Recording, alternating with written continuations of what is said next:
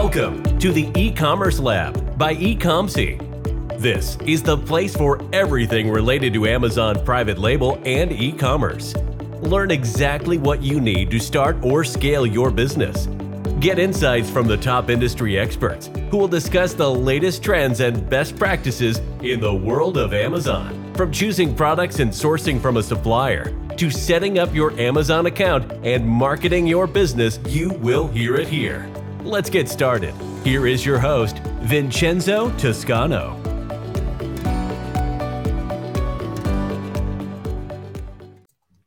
Hello guys, welcome to another episode of the Commerce Lab by Ecomcy, the place where everything related to Amazon, F B A, private label, and e-commerce. My name is Vincenzo Toscano, founder and C E O of Ecomcy. Today we bring you another special guest. His name is Steve Simonson, and he's the founder of many well-known companies in the commerce space, such as Empowery, Product Savants, Parsimony, uh, Catalyst eighty-eight, uh, and then Awesomers, which is an amazing podcast as well. So Steve has a great reputation when it comes to shipping hundreds of containers in, in globally. So I think he's the perfect person today to discuss the topic, which is going to be how is looking the Amazon and e-commerce in general when it comes to the state and everything that's going on. So let me not delay this further. Steve, it's a pleasure to have you here. How are you doing today? I'm well, thank you. Uh, always glad to be here. Uh, and, you know, we had the chance just a, a couple of weeks ago to hang out in London. And uh, and so it's always fun seeing people in person and press in the flesh. Um, but, uh, of course, it's we on this sort of uh, platform, we can we can share and, and talk to more people at one time. So that's also uh, nice. So thanks for having me. And, you know, hopefully uh, I could be helpful. Yeah, one hundred percent. Yeah, for sure. It's a pleasure to have you. And I know the extensive knowledge that you have when it comes to global logistics, e-commerce, and everything that has to do with also supply chain. So I think it's going to be, you're going to be a great asset when it comes to providing us with knowledge and tips around this topic.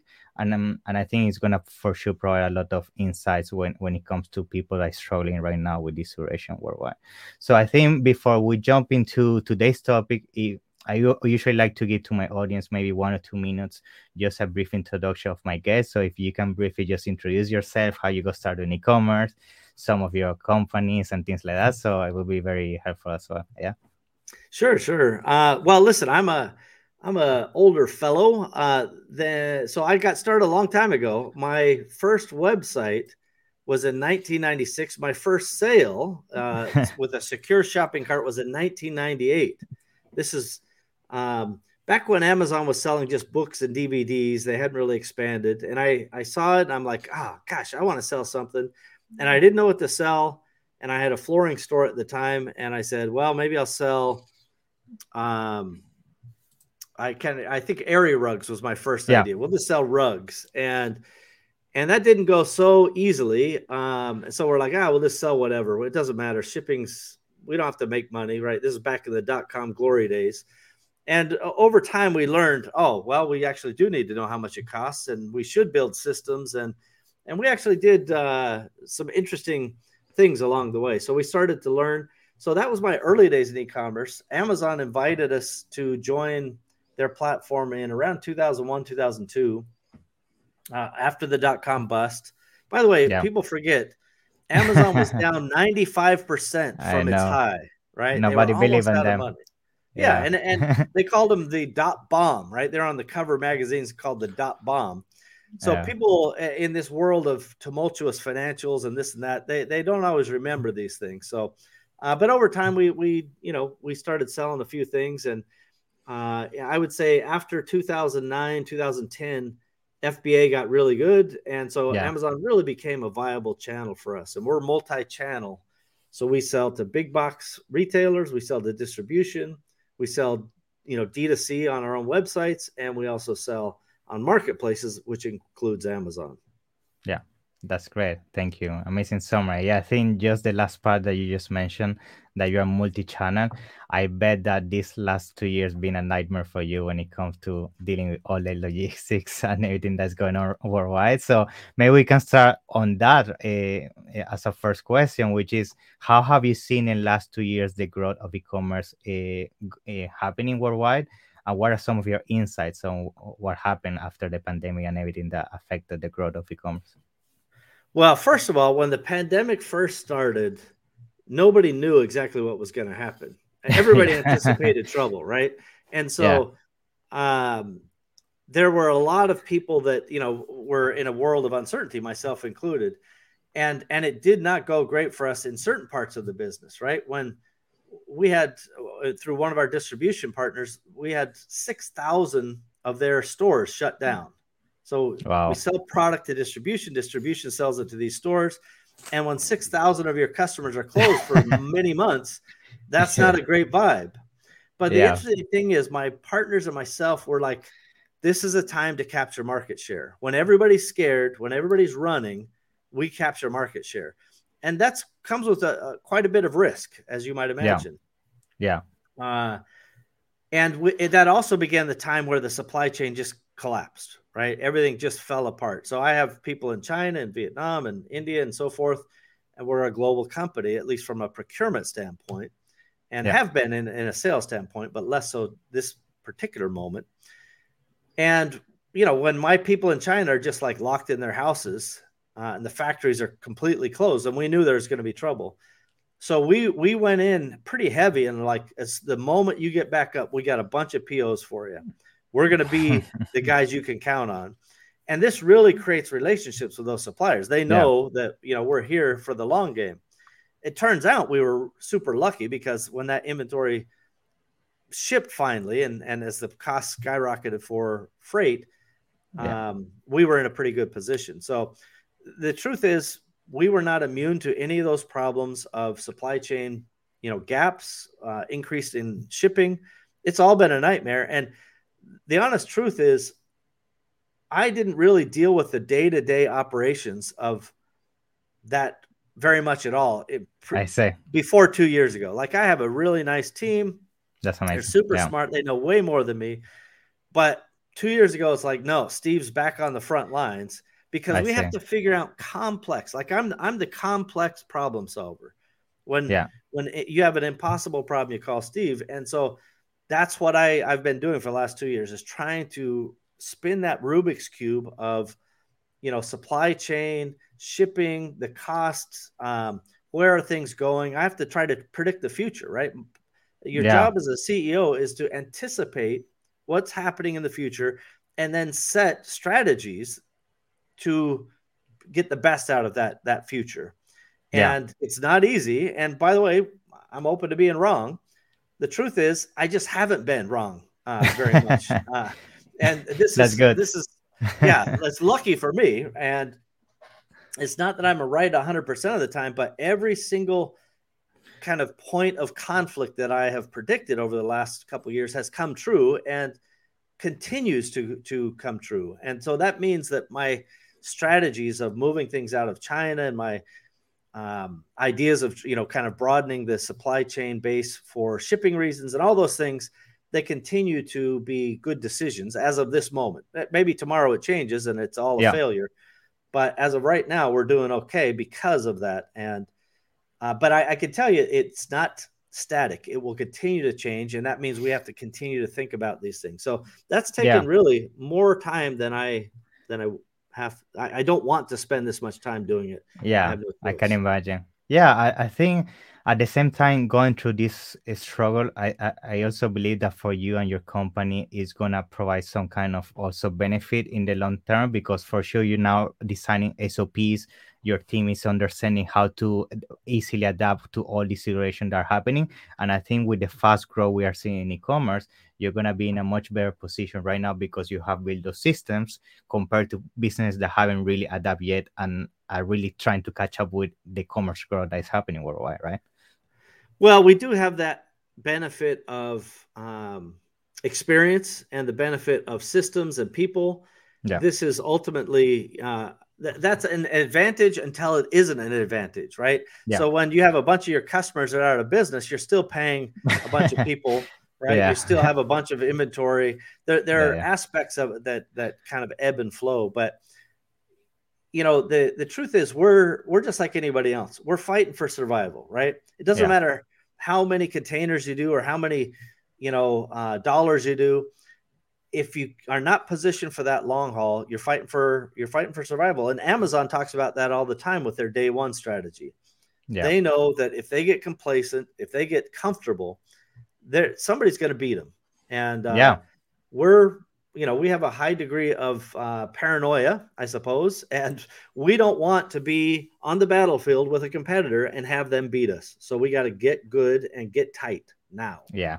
That's yeah, that's a great advice for sure. I you also touch on an important topic uh, and and something that is within your strategies right now that you are talking about. You you right now moving your operations outside of China in in this instance. So can you briefly just touch on that and how you see this shift happening when it comes to supply chain moving out of China, and which countries you see that transition going into uh, with what, what everything is happening right now worldwide? Yeah. Well, first of all, this is not an easy answer. Uh, anybody who tells you it is doesn't know what they're doing. Um, so we've been trying to move the supply chain for years, since twenty seventeen, basically. The, the moment the Trump tariffs, that's what we call them, started yeah. being put in place, uh, that became a big obstacle. And it's not just us, right? Our competition started to move stuff. And so if they pay twenty-five percent less for their cost of goods, then than we do out of China, we better pay attention to that. So uh, over the course of the last several years, we've been able to move roughly sixty percent okay. out of China, but not all to the places that people would expect. Um, some of it's gone to the U S, some of it's gone to Germany, some of it's gone to Vietnam. Honestly, Vietnam has been one of our biggest strategic wins. If we didn't okay. have Vietnam right now, we would be in serious trouble. Uh, wow. We also use Malaysia. We use, uh, to a lesser extent, Cambodia and Thailand, uh, India as well. Uh, India is a rising star. Yeah, uh, we would like to do more in Mexico. There just there are some complications with Mexico. I see. Uh, vis-a-vis cartel problems and yeah. raw materials problems. Like if they're if if you go to Mexico and they're still getting the raw materials from China, you're not really completely uh, solving the problem. So uh, the other thing I would just let people know. Everything they think in general, this is a general statement, so there's exceptions okay. to this rule. But okay. for the most part, the general mindset of what is happening in China, all the things they believe and know about China, I put no in quotes, by the way. Yeah, no, yeah. It's completely wrong, right? Everybody thinks that China is rising because they have so many people. Nope, China's running out of people. Even mm. though they still have, you know, probably over a billion people, their population probably peaked back in two thousand four, two thousand five. And it's just on a steady decline. Yeah. Since I started going to China, cost of labor is up twelve x. So people think a lot of people, that's no longer a low-cost advantage for China, which means they got to get good at automation. They got to get good at other things. Uh, they also don't have enough power. So, you know, as power is being rationed, you know, in various times, that's not awesome. Uh, there are some political issues at stake here, geopolitical issues between countries that are not fully predictable and cause uncertainty, which causes people to kind of move out of China. So there's a lot of foreign companies moving out of China. Uh, there are many other things, you know, when it comes to education, when it comes to wealth, all the, the things that we think about China, not all of them are true. In fact, most of them are not just different than you think. Many cases, mm. they're the opposite of what you think. And these yeah. are, listen, I don't want this to be the case. I'm just observing it is the case. Yeah. Uh, I, I wish everything was like it was back in twenty nineteen, where everybody's yeah. just kind of going along and, and happy. Alibaba, things. China, everything easy. Super easy. Yeah, hit the easy button. Uh, but that's just not the way it's going to be. So we got to get better, faster, smarter. And uh, and it, it really is a fight for survival. It doesn't mean China's out of business. It just means yeah. the the method of the future will not always be Alibaba. I will still start in China because they have everything. But as I prove a product, I will try to figure out where strategically I can get raw materials, labor, and energy for production on an ongoing, sustainable, large-scale basis, um, you know, to the extent that that is the, the mission of that particular brand or product. Yeah, for sure. I think you also mentioned something very interesting, which is the raw material thing, because it, I think it's also important to mention here that regardless of the of the potential of a country for manufacturing capabilities, if the raw materials are not hitting the country when it comes to imports, there's nothing you can do. So I think it's also interesting, because I think you also briefly touched on that when you were here in, in London, how the raw materials geolocation is going to be key when it comes to choosing your future manufacturers, right? And the perspective. For sure, yeah. So, you know, the the the crazy situation in Ukraine, you know, where Russia decides they're going to just go in and they call it a special military operation. Other people yeah. who have brains call it a war. And yeah. they've disrupted all kinds of raw materials, all kinds of metals, and all kinds mm. of food uh, stuffs. And all of that's going to have a problem six months, nine months from now. In the winter, there will be serious food shortage. Iran's already rioting because the food price is increasing. This will be a hard-hitting reality across the Middle East and the, the subcontinent of Africa as well. And like most of us in Western nations, we're kind of insulated. We won't have that food mm. shortage. So it's hard for us to, to recognize the severity of it. But when you have a, a country, let's just say the Congo, excuse me, if they run short of food, they're a lot less likely to go mine lithium or to go mine platinum or some of the other things. We've already sanctioned away all of Russia's output and largely uh, dismembered the Ukrainian outputs.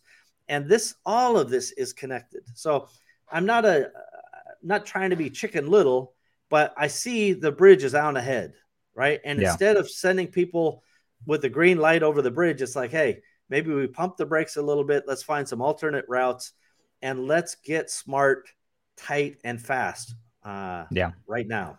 For sure. Yeah. And, and you also mentioned now everything that has to do with pricing increase, which is happening worldwide. And I'm sure you, you can also share with us some insights when it comes to how you're seeing this inflation that is definitely happening worldwide, some countries worse than others, and how this is impacting e-commerce and customer behavior. Because for sure, I think there's definitely something happening there, and how you see this basically uh, in the long term uh, contributing to the growth or the, the of the e-commerce in, in the long term. Yeah.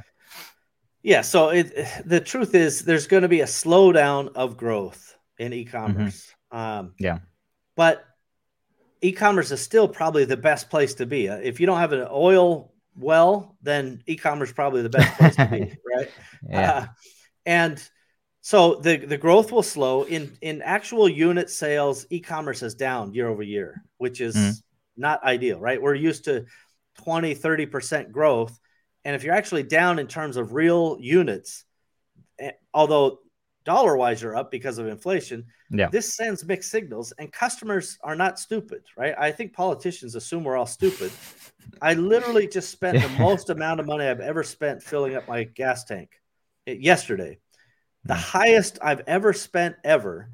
And, and I'm, you know, I'm not really looking for my next meal. The guy who's looking for his next meal and has a car that's broken down and, you know, has all these problems, these are massive, massive impacts. So, you know, anybody who doesn't expect a recession in the United States and the broader Western world is just not paying attention.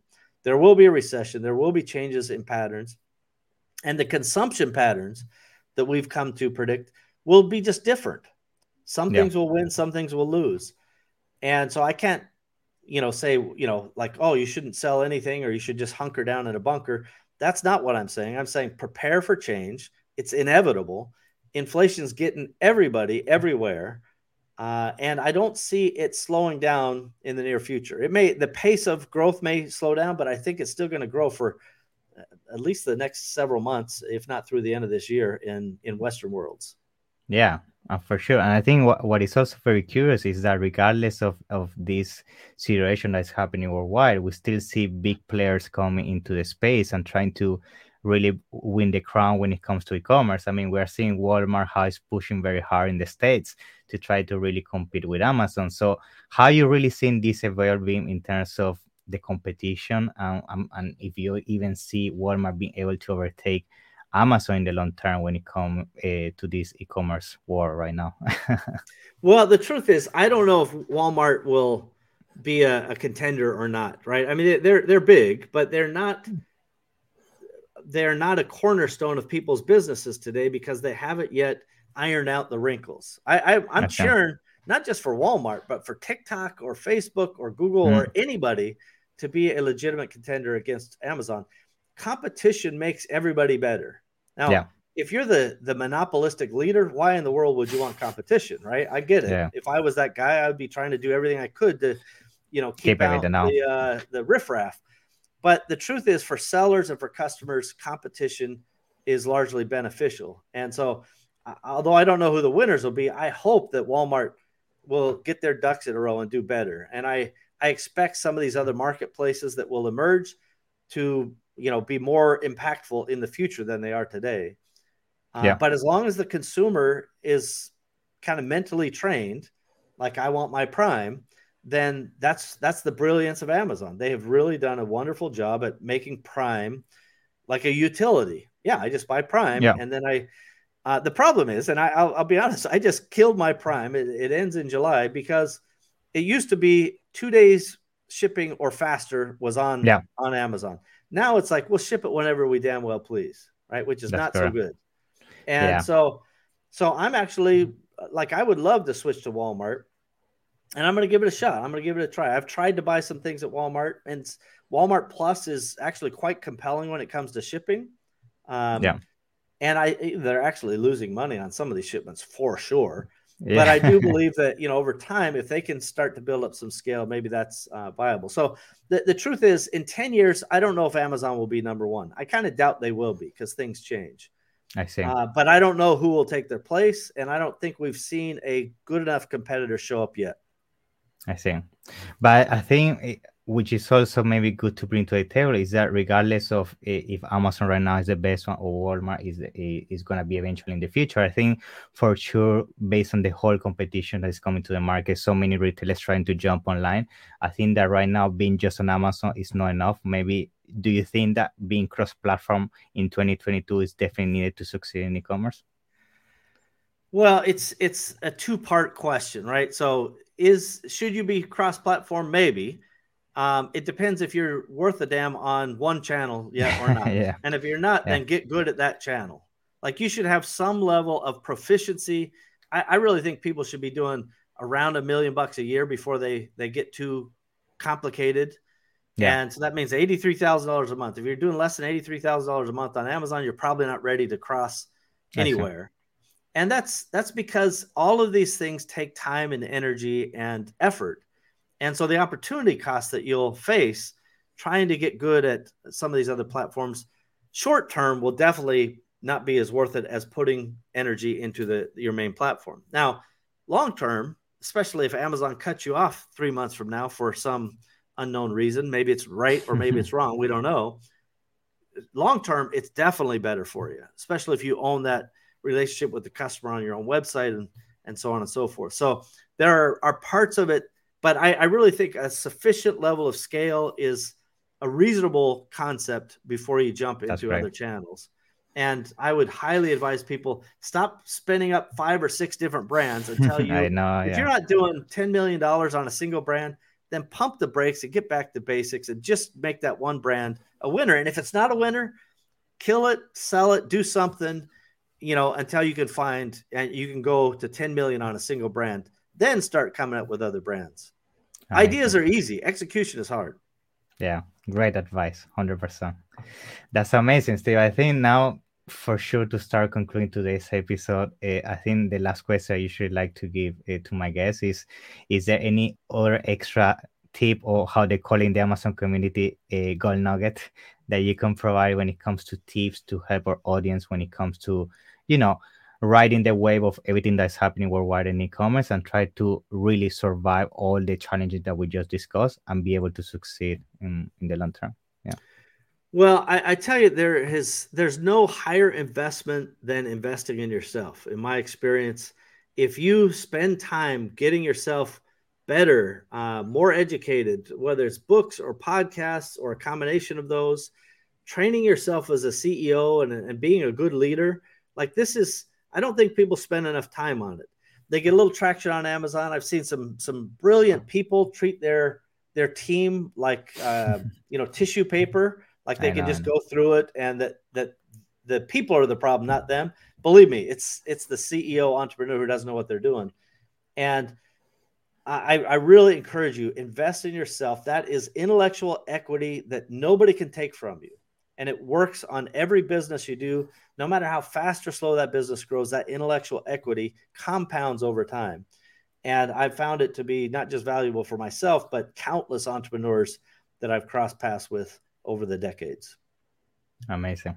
Thank you very much, Steve. I, I want for sure thank you once again for coming today. I know you're a very busy man. All the knowledge you dropped today, the insights, everything, I'm sure that our audience are going to find it very helpful. But before we close uh, today's episode, I want to give you for sure a few minutes so you can share with your audience how they can reach you, if they want to find out more about what you do, and, you know, send you maybe a message and get in contact with you. Yeah. Yeah. Well, hopefully they won't send me messages because I get enough of those. Uh, yeah. But I really, you know, if, if people want to hear my crazy rants, they can go to the awesomers dot com podcast, uh, available at all your favorite podcasting places or the website, awesomers dot com. Uh, Product Savants is something that Kevin King and I do to try to solve the number one and number two problems that entrepreneurs face, which is A, coming up with an idea, and B, having it economically sourceable. Um, we solve both of those problems.